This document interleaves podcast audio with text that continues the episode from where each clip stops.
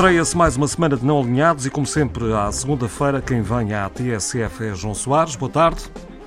Boa tarde, Artur. É um prazer ouvi-lo. Igualmente. Subitamente, no passado sábado, a guerra declarou-se num eterno paiol do mundo. O Hamas atacou como nunca antes Israel.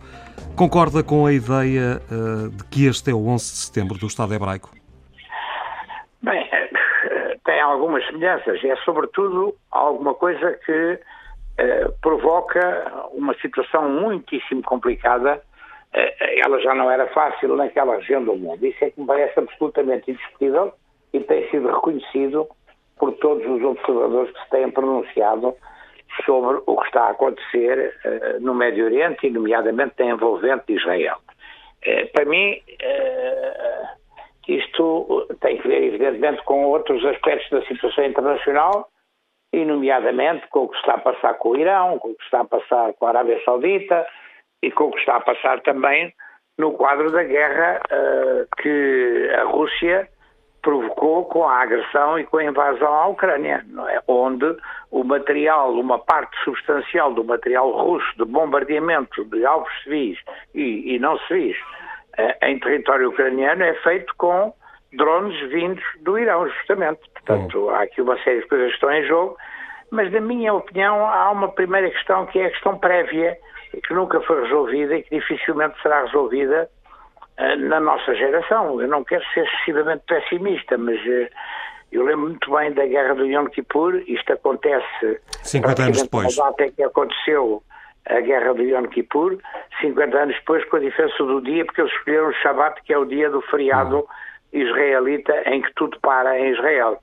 E há aqui também algumas semelhanças do ponto de vista daquilo que foram os falhanços dos serviços de informações israelitas, que são considerados, e penso que a justíssimo título, dos melhores do mundo. Uh, há muitas semelhanças com o que se passou nessa guerra do Yom Kippur, em que Israel teve que enfrentar também ameaças do lado do norte e do lado do sul, e nomeadamente em tudo o que tem a ver com o deserto península de Sinai. Uh, isto é uma coisa de uma violência absolutamente inaudita e que a generalidade das pessoas considerariam, em Israel e fora de Israel, considerariam impossível, porque uh, Israel é conhecida por ter um dispositivo militar que se tem revelado particularmente eficiente na contenção das tentativas de invasão vindas da faixa de Gaza, que é dominada por um movimento fundamentalista radical, absolutamente terrorista, chamado Hamas. É bom não esquecer isso.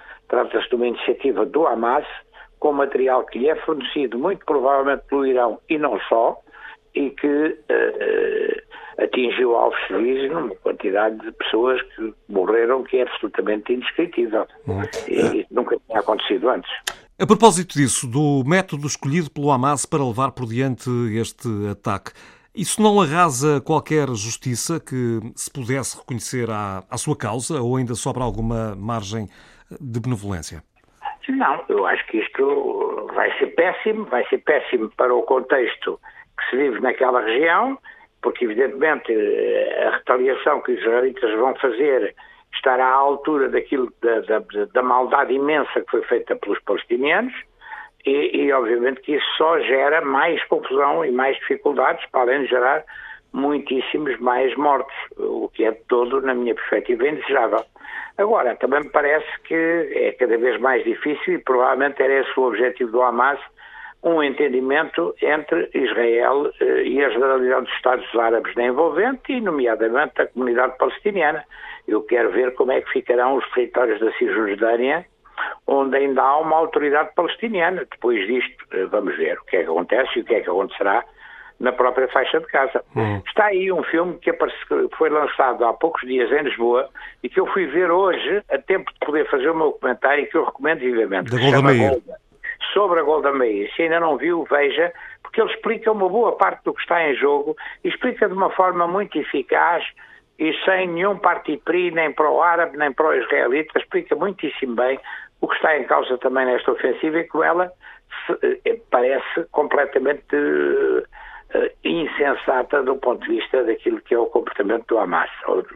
O Hamas, aliás, já nos habituou a um comportamento radical, intolerante, intolerante, atenção, os homens da OLP e aqueles que se revêem naquilo que tem sido o esforço sofrível ou menos que sofrível da autoridade palestiniana, sob a direção de Mahmoud Abbas, com quem eu já estive em Ramallah, na Cisjordânia, mais do que uma vez, estive duas vezes na Cisjordânia e, e conheço aquela zona, só não conheço a faixa de Gaza, eh, não têm eh, liberdade política para agir na faixa de Gaza. É bom perceber isso.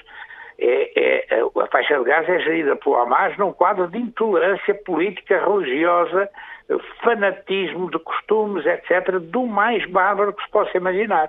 É praticamente um regresso à Idade Média. É verdade que as condições são altamente desfavoráveis, mas também é verdade que os palestinianos estão muito na origem da situação em que se está a viver na faixa de Gaza sob o comando do Hamas. E o que diz o João Soares da tese de que, eh, atendendo à instabilidade interna que há vários meses se vive em Israel, isto até veio a calhar eh, ao primeiro-ministro Benjamin Netanyahu? Evidentemente que isto beneficia o Netanyahu. Eh, e é um benefício altamente indesejável, porque o Netanyahu tem tido um comportamento que é mais que contestável, tem sido contestadíssimo pelos democratas de Israel, têm saído às dezenas, centenas de milhares para a rua a protestar contra as pseudo-reformas que Netanyahu quis fazer por razões de interesse pessoal, apoiado nos fundamentalistas religiosos que lhe dão apoio parlamentar para ele continuar a ser primeiro-ministro de Israel, coisa que já não devia ser há muito tempo. Agora, o que está aqui em causa é muito para além disto. É uma questão que eu sempre tive para mim como eh, certa. Os árabes, e muito em particular os palestinianos, mas não só, não querem a existência do Estado de Israel. O Irão nega a possibilidade da existência do Estado de Israel. Há uma série de outros países à volta, nomeadamente a Síria, onde o Hamas também teve uma posição muito importante, e o Líbano, onde o Hezbollah tem uma posição muito importante, que não querem que o Estado de Israel exista. Esse é que é o problema de fundo. E há gente no Egito, os da Irmandade Muçulmana e outros, e provavelmente na Jordânia também, que não querem que Israel exista. E, portanto, o problema, o problema as guerras têm sido feitas sempre contra Israel e é no quadro da, da, da defesa e da contraofensiva israelita que Israel tem ganho território e tem ganho um alargamento das suas fronteiras por razões estritas de defesa. No dia em que os vizinhos de Israel aceitarem que o Estado de Israel exista, a paz é possível. Só que este tipo de coisas acontecem justamente quando se estavam a começar a gerar outros equilíbrios, nomeadamente com alguns países com alguns países árabes, nomeadamente os Emirados do, do, do Mar Vermelho. Muito bem, mudemos, eh, João Soares, tema, até porque adivinha-se, infelizmente, que este esteja para durar. Vamos agora a uma questão uh, da nossa realidade, a portuguesa. A ideia lançada por Carlos Moedas de uh, fazer uma grande iniciativa para o festejar o 25 de novembro de 1975. O que é que tem achado e, eventualmente, que lado é que se põe uh, da barricada sobre a polémica que aí anda? Olha, eu revejo-me na, na, posição que foi expressa por José Pacheco Pereira, que não é meu amigo político, porque é do PSD, eu sou do PS, eh, no último artigo que escreveu para o público, salvo erro, sobre isso, em que diz que é um disparate propor a junção, no, no ano do cinquentenário do, do 25 de Abril, do festejo do 25 eh, de novembro. Eu acho que o 25 de novembro deve ser tratado com iniciativas próprias, deve ser discutido e deve ser celebrado.